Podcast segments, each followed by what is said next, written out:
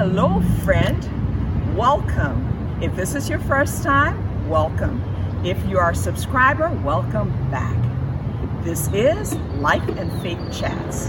Today we have a continuation of our interview with best-selling author Barry Roberts Ross.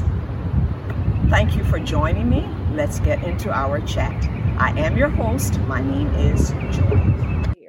And that's all that represents. But if you got something else going on and it's not on that standard of care list, you have to bring it up. They're not going to necessarily find it because they're not running the test to find that. What did the doctor tell you when you said, What do we do now? Right.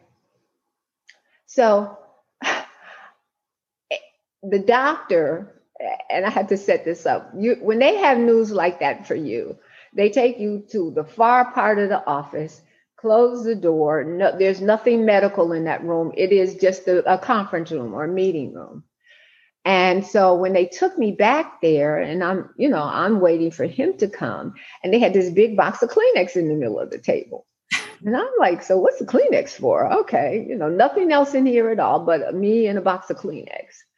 And so um, when he came in and he said, I've got bad news, and I said, okay and he said, um, "You have cancer. It has spread, according to the the scans and the test and everything, and uh, it's late stage. It's like stage four. And I was like, wow. "Stage four? And he said, "Yes." And uh, I said, "Okay, so I'm still not. I know that stage four wasn't good, but I'm still not grasping, you know, the the depth of it."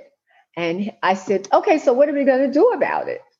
And he said, uh, well, you know, I look, I, you know, I, am an ENT and I talked to the ENT oncologist, which is different.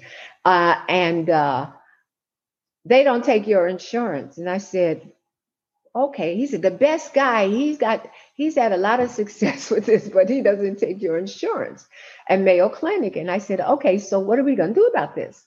And he said, Well, the second best guy, I know him from college and so and so and so and so, but he doesn't take your insurance. And I said, Okay, so what are we going to do about this? I, if they don't take my insurance, okay, but that's not answering my question.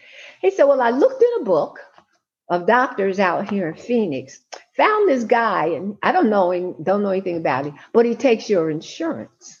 That's so scary. And I said, Well, okay. And he said, But he can't see you for six more weeks. I said, Excuse me? he said, He can't see you for six more weeks. I said, Well, I said, um, This is not good. And that's what I told him. I said, I'm having a save Barry's life conversation here, and you're having an insurance conversation.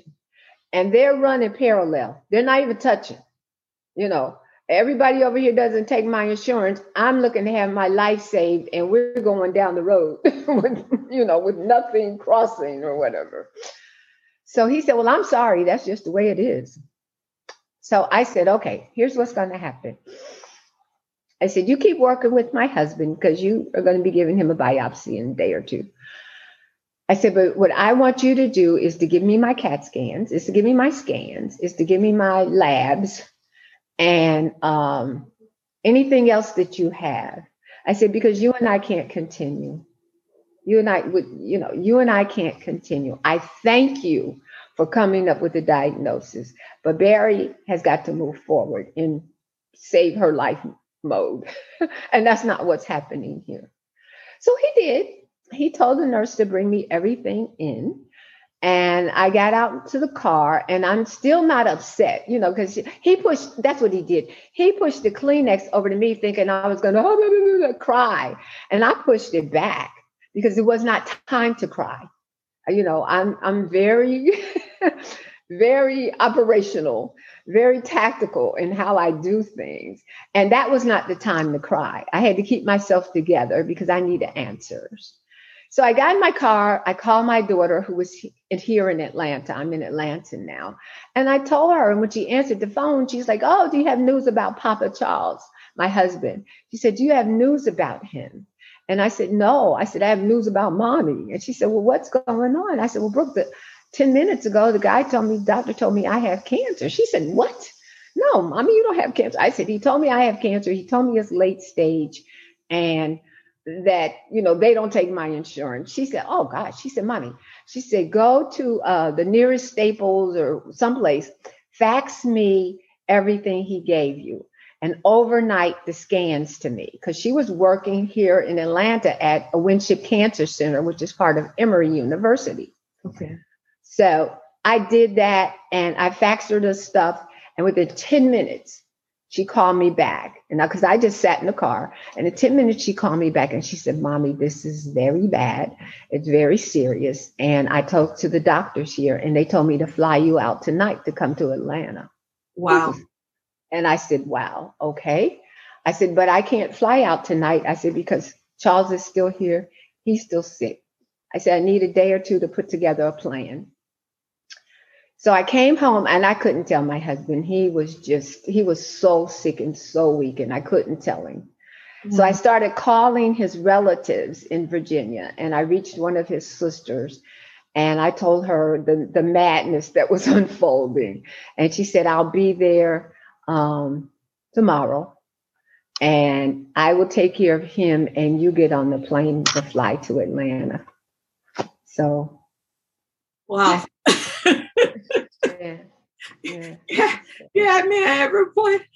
I'm wondering how do you process all of that? And but I was making a point. I was talking about you being, like you said, even how you handled it. You said it wasn't a time to cry. You knew how to ask for your records.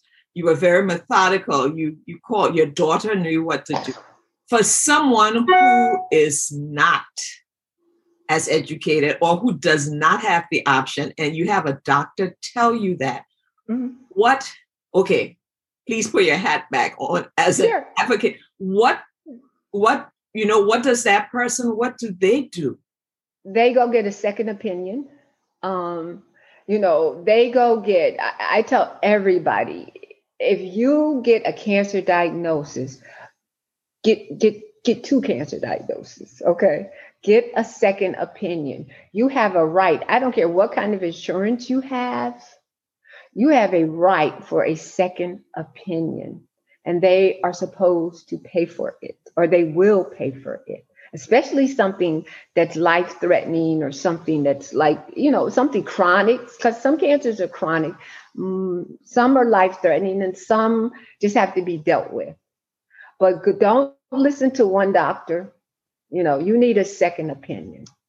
And and and each doctor should give you options okay so when your second opinion, so if you have breast cancer and you go to the first doctor and they say, "Oh, you need a mastectomy or you need a double mastectomy." You don't sign up for that that day. You go to another doctor and if they say you need a double mastectomy, then you might need one. But they might say you need a mastectomy in one breast and a lumpectomy in the other. Mm. Or they might say you just need surgery, or you just need chemo, or you just need radiation. You know, they should be able to give you different alternatives for your diagnosis. And I would not recommend you just take the first diagnosis and the first whatever they're going to do for you. So, second opinion, definitely. And then uh, doctors must give you options so options. that that's correct. Options. Thank you for sharing that. Okay, have another question. yeah. On it. All right. Are you a person of faith? Oh, absolutely. There is no way. ah, I, I am a person of faith. Uh, my husband is a person of faith. We are a family of faith. Okay. And when we talk about two people who uh, about what we went through and how we got through because everybody goes through but everybody not everybody gets through and so when we talk about it we come from a faith perspective we come from a god i remember um, and I wrote about it in the book. When I got to Atlanta, and uh, my daughter took me to her church. So I came in, even before I went to the hospital, I came in on a Saturday. The next day, we went to her church. And one of her, one young lady came up to me because my daughter had told her what was going on. And she said to me, she said, Oh, you are so blessed to have this diagnosis. And I had to stop. I said, Oh, wow. Okay. Um, what are you talking about? She said, You are going to have such a phenomenal testimony. She said, You are going to have such a phenomenal story to tell. She said, You don't see it now, but God is going to use you. Wow. And use your story. And I said, I had to think about it. I had to work on it along with everything else I was thinking about. And in the middle of everything, uh, at my lowest point, when I didn't even know I was here, I was on pain medicine that you know they give the people to keep them comfortable as they pass, and they had me on those kinds of drugs at one point. But I kept hearing her in my ear. I kept hearing her prophecy. I kept hearing her what she said about God using me and using us and our story. Um, and I, I, you know, faith, you know, we couldn't have done any of the things we did or any of the things we're doing now without that. Yeah. yeah. That I, I mean, I'm just, uh, uh, um, you know, because it's easy to talk faith. Oh yeah. when you're not being tried or put through because you you were put through that you, yeah, you you were put through yeah. I, I know that James says to count it all joy but that that's that was rough. I, it was rough. When I first started writing the book and knew I wanted to write it I was going to uh, it was going to be a Job story because that's what we were living Yeah. It was just like Job. Like one thing happened, then something else happened. Then people start turning their backs on us. Then people started giving up us up on us or up on me. And all I kept thinking was Job. Job did this. Job went through this. Losses, you know, financial losses, you know, just had to let all that stuff go. Um. Expecting people who we were close to to show up and to help and didn't or couldn't or wouldn't or whatever and feeling bad about that. Um, but then i flipped it. Well there was still job because then angels i call them angels in the book uh, where people just started coming that we didn't know Mm. But God sent them through just to do one thing. Some came and stayed, some came and did one thing that was very helpful and also very hopeful. Um, and and then I started going from Job, eh, eh, you know, just going through the Bible and looking at everybody who had been tested. Okay. And who had been put through things. And as you said, count it all as joy but some days it was not joy.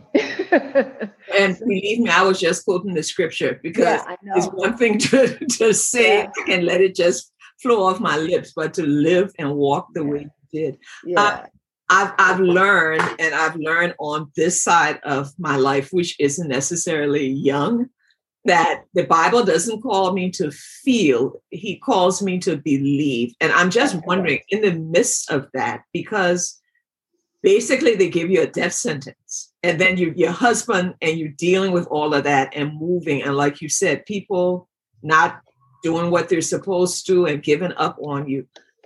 Did you feel god or you believed god? What did god do to let you keep going or you felt like you would get to the other side or you were believing to get to the other side? I don't know if my question's clear.